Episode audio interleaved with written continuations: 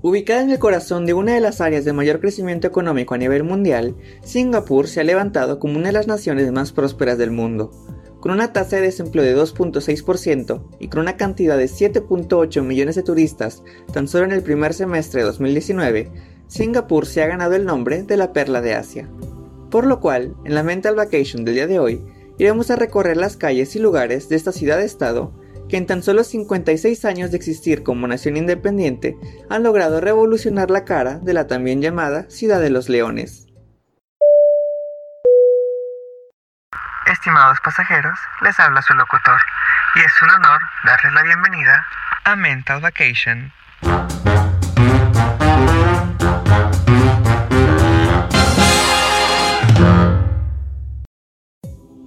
Una superficie de 730 kilómetros cuadrados y una línea de costa de 193 kilómetros, Singapur ha revolucionado la imagen de su ciudad y su nación, localizada en el estrecho de Singapur, el cual se ubica entre los países de Malasia e Indonesia. La historia moderna de Singapur se remonta a mediados del siglo XVIII, en el archipiélago de Insulindia, también conocido como el archipiélago malayo, cuyas tierras fueron divididas entre las distintas colonias europeas, las cuales pertenecían a las naciones de Portugal, Países Bajos y el Reino Unido. A pesar del poderío que mantenía el Reino Unido, su presencia en la zona era la de menor cantidad, por lo que alrededor de esos años comenzó a buscar expandirse, siendo así como el 29 de enero de 1819, Sir Thomas Stanford Raffles, gobernador británico de Benculu, en la cercana región de Sumatra, desembarcó en la costa de una isla pantanosa, en la cual vio un gran potencial comercial debido a su ubicación. De esta manera, Thomas Raffles hizo acuerdos con los jefes de los habitantes de la isla para establecer un puerto británico en la zona. Una vez acordado con los gobernantes locales, se dirigió con Francis Rawdon Hastings, quien era el gobernador general de las Indias, la máxima autoridad británica en la zona, y a quien le comentó la importancia de desarrollar un puerto en la isla para competir con las restricciones y desafíos comerciales que existían con los neerlandeses. El gobernador accedió, empezando así el desarrollo imparable que habría de tener Singapur. Raffles volvió a su jurisdicción en Benculu, pero dejó en el poder de Singapur al comandante William Farquhar. No obstante, Singapur volvería a estar bajo influencias de Raffles en 1822, cuando este volvió a supervisar el trabajo de Farquhar y quedó escandalizado al ver que se había legalizado el juego de azar y el consumo de opio, aspectos que atrajeron a una gran cantidad de nuevos habitantes y había creado un boom de crecimiento. Con Raffles de vuelta en el mando, Singapur volvió a pasar por una serie de cambios administrativos y en esta ocasión también urbanos. En ese mismo año, Sir Thomas promulgó el Plan Raffles o Plan de la Ciudad. Este plan es el primer diseño formal que tuvo Singapur, a pesar de la pequeña área que abarcaba, y señalaba el trazado que habrían de tener las calles, además de quienes podían vivir en qué áreas, una segregación común en la época. El plan contemplaba la construcción de varios distritos, incluidos la Villa Europea, Chinatown y las villas de Chulia Kampong y Kampong Yelam. El plan Raffles cimentó y dio el banderazo de partida para el imparable desarrollo de Singapur, cuyo nombre viene del malayo Singapura, que significa Ciudad León o Ciudad de los Leones, nombre que recibió por el príncipe malayo Sang Nilautama, fundador de la antigua Singapur, quien decidió poner el nombre debido a que creyó haber visto un león por la isla. Sin embargo, Varios historiadores señalan que lo más probable haya sido que fuese un tigre que se confundió por león. La ciudad y la nación siguieron creciendo a la par y cada vez fueron ganando más independencia de la corona británica. No obstante, el desarrollo tuvo un gran freno cuando Japón invadió y bombardeó la isla por motivos de la Segunda Guerra Mundial en 1942. La ocupación duró tres años y en 1945 fue devuelta al Reino Unido. Sin embargo, las ideas de una independencia ya estaban en la mente de la isla. En 1959 se formó un autogobierno liderado por Lee Kuan Yew y en 1963, cuando Malasia fue formada, Singapur pasó a ser parte de este país. No obstante, dos años después, en 1965, Singapur proclamó su independencia de Malasia y pasó a formar la ciudad-estado que conocemos hoy. Antes de poder centrarnos en la ciudad, debemos comprender que al ser una ciudad-estado, el desarrollo se vio fuertemente ligado a las decisiones tomadas por Lee Kuan Yew, primer ministro de Singapur de 1959 hasta 1990. Lee Kuan Yew logró reinventar el comercio y la administración singapurense, abriendo paso al sendero que derivó en la ciudad que conocemos hoy en día. Ahora que conocemos la historia detrás de la ciudad León, podemos comenzar nuestro recorrido por algunos de sus lugares más emblemáticos. No hay mejor lugar para iniciar que el complejo turístico Marina Bay Sands, el cual consta de un hotel de más de 2.600 habitaciones, casino, centro comercial, spa, restaurantes y bares, el Museo de Arte y Ciencia y dos pabellones flotantes.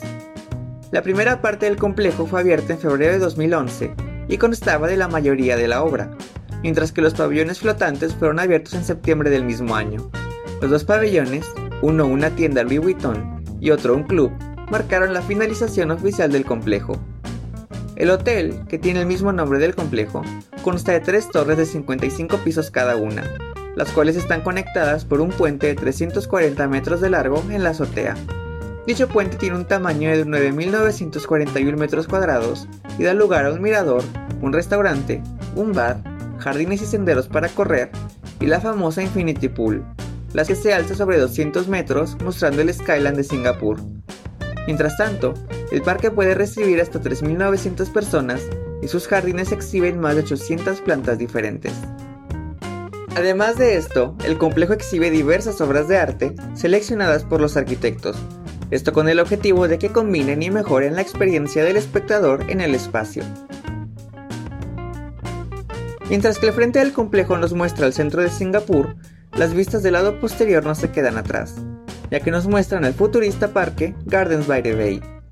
El icónico parque de 101 hectáreas está dividido en tres áreas, las cuales alojan conservadores, biomas y un domo de flores, además de la insignia del proyecto, los árboles de 25 a 50 metros, los cuales no son árboles reales, sino que son jardines verticales que a su vez tienen ascensores y pasarelas para que los visitantes puedan ver desde las alturas las postales del parque.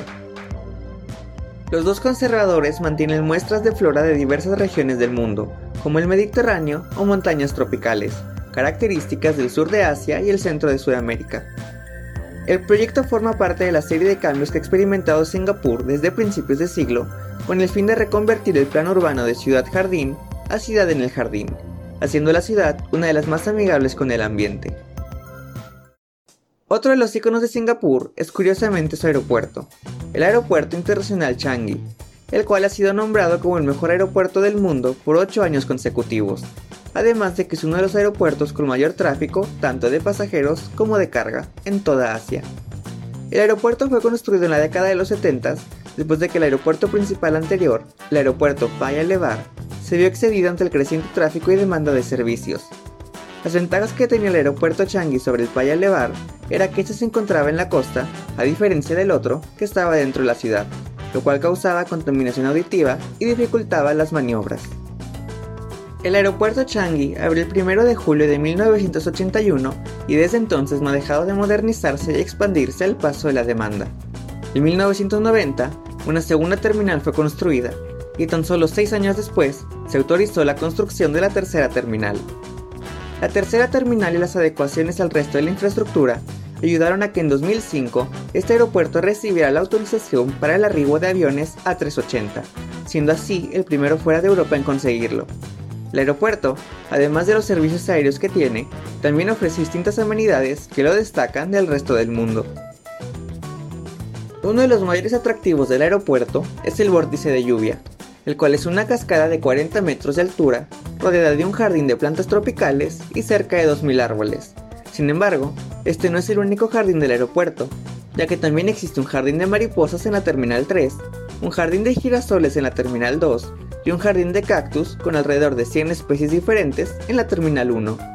Como si fuera poco, el aeropuerto también tiene áreas de ocio, como el patio de juegos interior en la Terminal 1 y en la Terminal 3, donde también está el tobogán más alto de Singapur. Además, dentro del aeropuerto también se encuentra un parque de juegos de 1300 metros cuadrados, que ofrece atracciones como trampolines y laberintos entre el jardín. Además de esto, se puede encontrar una gran cantidad de tiendas y restaurantes a lo largo de todo el aeropuerto, algo que resulta atractivo para los millones de pasajeros anuales. En 2020 obtuvo 11.800.000. Sin embargo, esto es poco en comparación a los 68 millones que utilizaron los servicios en 2019.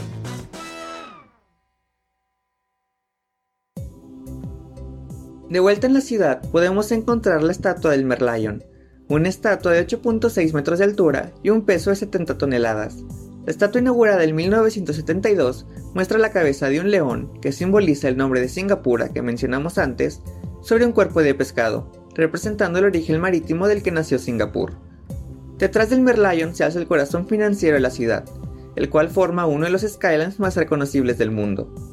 Coronando el skyline se alza la Woko Tower de 290 metros de altura, la cual tiene como uso los sectores residenciales, comerciales y de oficinas. Dentro de ella podremos encontrar un hotel de 222 habitaciones, 181 residencias, 30 pisos de oficinas y 8 de espacios comerciales. La torre fue inaugurada en 2016, tomando la insignia de la más alta del país. Sin embargo, el récord anterior era mantenido por tres edificios diferentes, todos ubicados en Raffles Place, el distrito financiero. La primera de las tres torres en conseguir el récord fue el OUV Centra.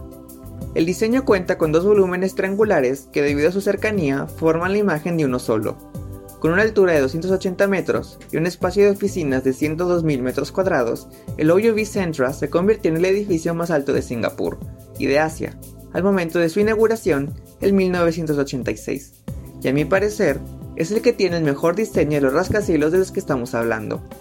Seis años después de la inauguración del OUV Centra, se inauguró la UOV Plaza, de 66 pisos e igualmente una altura de 280 metros, la torre forma parte de un complejo que también incluye una plaza y otra torre de igual diseño, pero de menor altura.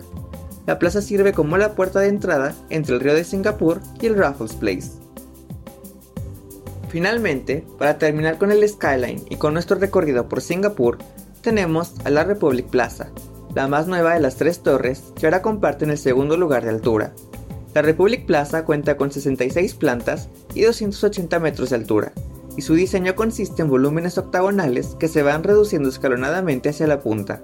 Además, el edificio es un edificio inteligente, al disponer de un sistema central que controla de forma automática el aire acondicionado, los detectores de incendios, el equipo eléctrico y de seguridad, ayudando a que el edificio siempre esté bajo control. La Republic Plaza fue inaugurada en 1996 y junto al OUV Centra y la UOV Plaza levantan el Raffles Place hasta el cielo. Con esto finalizamos nuestro recorrido por la ciudad de Singapur, la ciudad león, la cual, tal como su nombre dice, ha crecido y desarrollado una imagen y una metrópolis digna de cualquier reconocimiento. Recuerda que en nuestro perfil de Instagram podrás encontrar las fotos de todos los lugares que hemos mencionado. ¿Cuál ha sido tu favorito? Déjame saber en alguna de las redes sociales. Recuerda que nos encuentras en Instagram, Twitter, Facebook o en nuestra página de internet. Espero hayas disfrutado este recorrido por la icónica ciudad de Singapur. Y sin más que decir, me despido y nos vemos en la próxima Mental Vacation.